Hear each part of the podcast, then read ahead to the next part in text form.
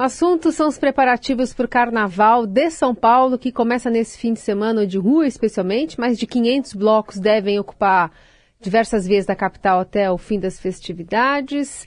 E tem um balanço até da festa desse ano. A prefeitura está organizando para lidar com o fluxo que deve reunir 15 milhões de foliões. Secretária Municipal de Cultura Aline Torres está conosco. Como vai, secretária? Bem-vinda. Bom dia, muito bem, e vocês? Tudo certo. Queria te ouvir sobre esse Carnaval 2023. A gente teve ano passado uma festa em meados do ano, pandemia, uma retomada que o paulistano já estava esperando.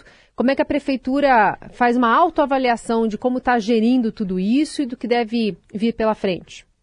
Olha, eu acho que a gente tem. A gente está bem orgulhoso do trabalho que a gente está fazendo, até porque é um carnaval com planejamento é, muito diferenciado dessa vez, né? Ele está 100% integrado com a polícia, com a GCM, com a PM. Enfim, o prefeito Ricardo Nunes ele tem uma preocupação muito grande é, é, com o bem-estar da população. Então, a gente conseguir fazer um, uma inteligência. Por exemplo, dessa vez, nos trajetos onde nós temos os mega blocos, nós teremos uma, uma revista para a entrada dos filiões nos locais, né, nos trajetos. Então você não vai poder entrar ali com nada cortante, com garrafas de vidro. Isso já faz com que a gente tenha alguma condição de segurança já melhor. Além do número dos efetivos, tanto os nossos seguranças contratados, como da GCM e da Polícia Militar, que vão estar em peso ali em todos os trajetos. Aproveitando então que a senhora falou aí na, nos megablocos, no, nas revistas, como é que vão se dar essas revistas, até para não para gerar o mínimo possível, não gerar tumulto na hora da revista? Como é que vai ser feito exatamente, secretário? Não, as revistas elas ficam condicionadas numa, na entrada dos trajetos de maneira larga. Então não tem catraca nem nada disso, ou gradil que vai afunilando como se fosse festival, sabe? Que eu acho que quando a gente fala isso, as pessoas imaginam que vão afunilando porque vai fazendo aquele circuito. Não. E também até porque é um fluxo muito contínuo, né? A gente não tem horário de entrada e horário de saída de bloco. Por, por mais que você tenha o horário da concentração, as pessoas vão chegando ali de maneira é, é, diluída. Então é bem tranquilo. Mas é, não vai ter grades nas ruas de acesso desses blocos? Sim, grade nas ruas de acesso dos blocos, sim. Tá. É o que eu tô falando, não tem aquela linha de raciocínio que as, teoricamente as pessoas imaginam, que é a entrada de festival. Hum. Que você vai fazendo um corredor de gradil. Não é isso que a gente vai fazer. Ele tem a entrada logo no começo do percurso, uhum. ali de maneira larga. Eu estou falando com vocês e fazendo com a mão como se estivessem me vendo. Acontece bem com a gente também. Mas, enfim, de maneira larga, de uma ponta a outra da rua, sabe? Ah. Então a gente consegue ter isso de maneira bem diluída. E aí é, esses policiais vão ficar diluídos ali para quem for chegando, abrir bolsa, mostrar pochete, enfim, ser, ser revistado. Exatamente. Agora, pensando, por exemplo, como é num estádio, vai ter separação ali, homens de um lado, mulheres do outro, ou vai ocorrer dessa forma? Tá aí uma boa lógica. Na verdade, a gente coloca tanto profissionais masculinos e femininos para conseguir receber a demanda de acordo com que chegar. Certo. Então, de um lado fica um, de um lado fica outro mesmo. Essa era a única alternativa. A gente ouviu, né, tá ouvindo alguns eh, organizadores de bloco, dizem que isso sistematiza demais, tira aquela eh, espontaneidade dos blocos, mas quando se pensa em planejamento, há alguma forma de garantir a segurança e essa espontaneidade? Qual que é o, a linha tênue aí de, de meio termo? Olha, a gente fez isso nos nossos dois últimos grandes eventos, como para ir testando esse modelo tanto de vistoria e segurança, uhum. e ambos deram muito certo, que foi o Réveillon da Paulista, que todas as ruas laterais da entrada do acesso é, do palco da Paulista, a gente fez vistoria e deu tudo bem. E agora, no dia 25 de janeiro, aniversário de São Paulo, show no Vale do Anhangabaú, nós também fizemos esse formato. E, por sinal, ali a gente teve zero ocorrências, uhum. nenhum furto, nada, é, ninguém protocolou nenhuma informação na, na, na, com a PM, enfim. Então, é, são os modelos que a gente está testando e está dando certo. A gente está num momento muito complexo da sociedade que eu acho que a gente precisa ter um olhar especial para a segurança. Até para que as pessoas consigam vir e, e se dedicar 100% a ser feliz no carnaval e a segurança ser uma preocupação da gestão de quem está oferecendo esse grande evento, né? Dá, dá para dizer que esses dois eventos que a senhora mencionou, eles foram preparatórios para esse grande carnaval de 2023? Não, dá para dizer que foi preparatório, né? Porque a gente fez um em dezembro, um em janeiro, uhum. e ambos já muito modulados com a PM. Último, agora do aniversário de São Paulo, a gente teve um público muito grande e as pessoas ficaram 100% tranquilas, assim. É, é, foi muito tranquilo o evento todo, e foi um dia inteiro de show, à tarde, no sol, enfim, e as pessoas ficaram ali, os feedbacks que a gente recebeu foram os mais positivos possíveis. E a gente colocou a entrada do Vale do Engabaú direcionada para um lado só da via, ou seja, próxima à entrada do metrô. A gente colocou também a vistoria, as pessoas não entravam ali com nada cortante, não entravam com garrafa de vidro, e deu muito certo. Então a gente está modulando esses eventos até com uma lógica é, é, é, cada vez melhor de produção e planejamento, alinhada com a Polícia Militar do Estado, alinhada com a Secretaria de Segurança Urbana, que é a GCM, e, todos a, e toda a nossa equipe de produção.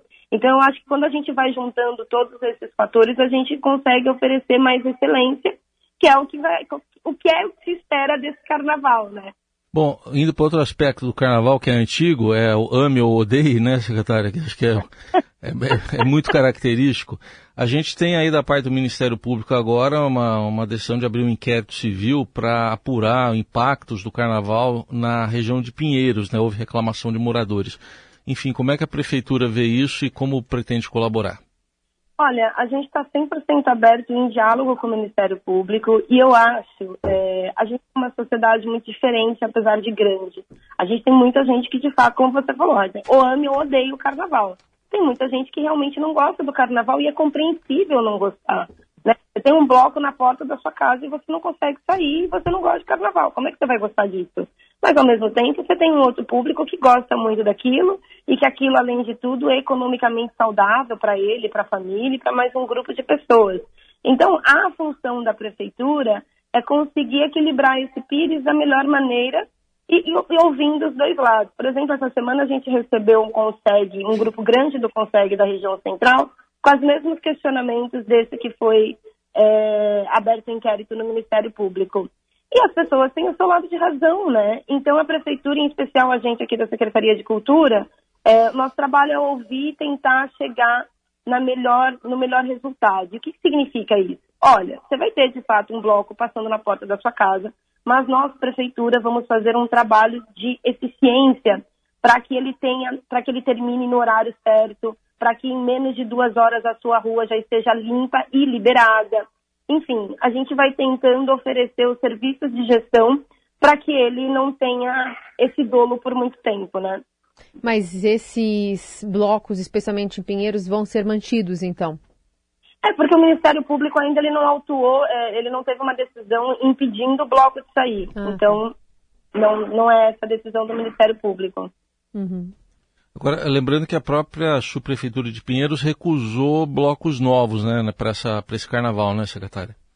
Então, não é que recusou blocos novos. É. O que, que a gente fez? É, a gente coloca, todo mundo quer o filé do, do, do, do, lugar, né? Todo mundo quer sair nos melhores lugares, onde é mais fácil, onde é mais popular, onde já tem os blocos grandes, que aí você aproveita esse público, e também é super compreensível.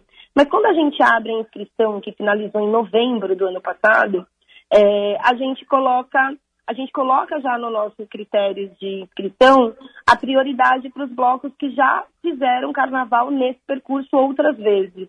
Uhum. Porque sempre tem novos blocos querendo sair. Então a gente readequa os novos blocos nos outros trajetos e de acordo com a capacidade de público de cada bloco também. Então não adianta um bloco é, mega bloco querer sair num lugar que não comporta esse público. Então não é bem a, a subprefeitura rejeitou. A gente faz um critério e é um a um. Todos esses mais de 600 blocos que fizeram cadastro é, com a prefeitura, a gente conversou um por um. Fala, olha, colega, tem um coleguinha aqui querendo sair no mesmo dia, no mesmo horário que você. Só que ele já saiu três carnavais nesse lugar, então ele tem prioridade. Você é a primeira vez. Mas a gente tem um outro lugar para você, tudo bem? Tudo bem. Então é um diálogo um a um mesmo com todos esses blocos.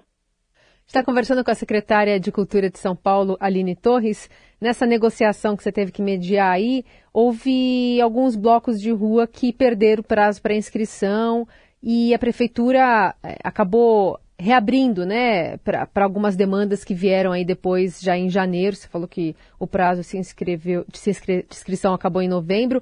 É, o que aconteceu por conta desse delay aí? Você acha que faltou parte de, de organização por parte dos blocos? E por que, que a prefeitura resolveu é, reabrir essa demanda para tentar colocar é, esses blocos, especialmente os maiores, de novo no calendário? Bem, a gente teve o final do cadastro em novembro. Depois disso, nós fizemos várias publicações, três, quatro publicações no Diário Oficial, é, informando os trajetos e os blocos aprovados, né, nos trajetos certos. E aí a gente recebeu a, a notificação oficial desse bloco que é o Tarado Nem Você, agora no dia 23 de janeiro, informando que eles realmente se confundiram e perderam a data, eles entenderam que eles erraram mesmo. Uhum. É, mas e aí, como teve. A gente entende também, acho que a gente fez uma reavaliação, porque é um carnaval diferente, né? É, eu acho que essa regra ela não pode valer para todos os anos, mas nesse em especial, é, são dois anos sem carnaval, os blocos eles estão com uma ansiedade, um sentimento muito diferente da volta. Então a gente entendeu a importância de todas essas manifestações culturais que são os blocos e é o que a Secretaria de Cultura precisa fazer, né? É, é, é pesar a manifestação cultural em primeiro lugar. Então a gente resolveu, de fato, abrir, só que não só para esse. Então a gente chamou todos os outros blocos que tinham notificado a prefeitura de maneira formal, é, que tinham perdido prazo também, porque nós havíamos negado é, é, é a inscrição tardia para esses outros blocos.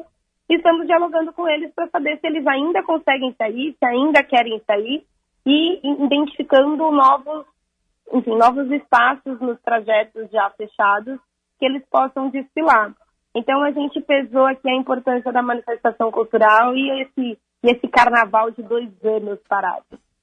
Secretário, é, é, eu queria só retomar que a sua fala inicial foi sobre a segurança. Eu queria abordar também outro aspecto, especialmente é, para as mulheres, né? Que, que tipo de cuidado está sendo tomado? Principalmente em relação àquelas pessoas, homens principalmente, que acham que carnaval pode tudo. Enfim, que tipo de cuidado está sendo tomado em relação a abusos contra mulheres, principalmente? Não, isso é ótimo falar. Fora as nossas campanhas que a gente tem é, de distribuição de, de panfletos e adesivos, de não é não, enfim, todas essas essas ações que eu acho que a gente tem que aproveitar esses momentos de grande público, por mais que as pessoas estão ali naquele momento para se descontrair, enfim, se divertir, a gente precisa aproveitar para informar e reforçar sempre é, é, esses momentos. Mas a gente tem com a Secretaria de Direitos Humanos algumas ações que acontecem durante os trajetos de carnaval. Um é o ônibus Lilás da Secretaria, que ele fica no, num ponto específico que é de atendimento para as mulheres que, que, que se sentirem vítimas ou assediadas. A gente tem mais algumas, algumas ações é, é, é, é, espalhadas por outros trajetos também, acompanhamento nas nossas tendas de acolhimento, acompanhamento para levar essas mulheres em delegacias, enfim. A gente tem uma staff ali para receber e dar um suporte para esse tipo de problema. Secretária, curioso que a gente ao longo dos anos vai mudando um pouco a pauta quando fala de carnaval em São Paulo. Hoje, basicamente, focamos é, em bloquinhos de rua. Antigamente a gente falava muito mais de desfile das escolas de samba. Quero abordar contigo porque tem dias 17 e 18, né? Uh, enfim, datas para as escolas desfilarem do grupo especial no Sambódromo. Que tipo de preparação a prefeitura faz e se também a prefeitura tem visto a migração uh, né, desse, desse folião que acompanhava muito mais da avenida, ou se uh, ambas as festas estão com o público, talvez o mesmo público, ou então abrindo mais possibilidade para essas festividades?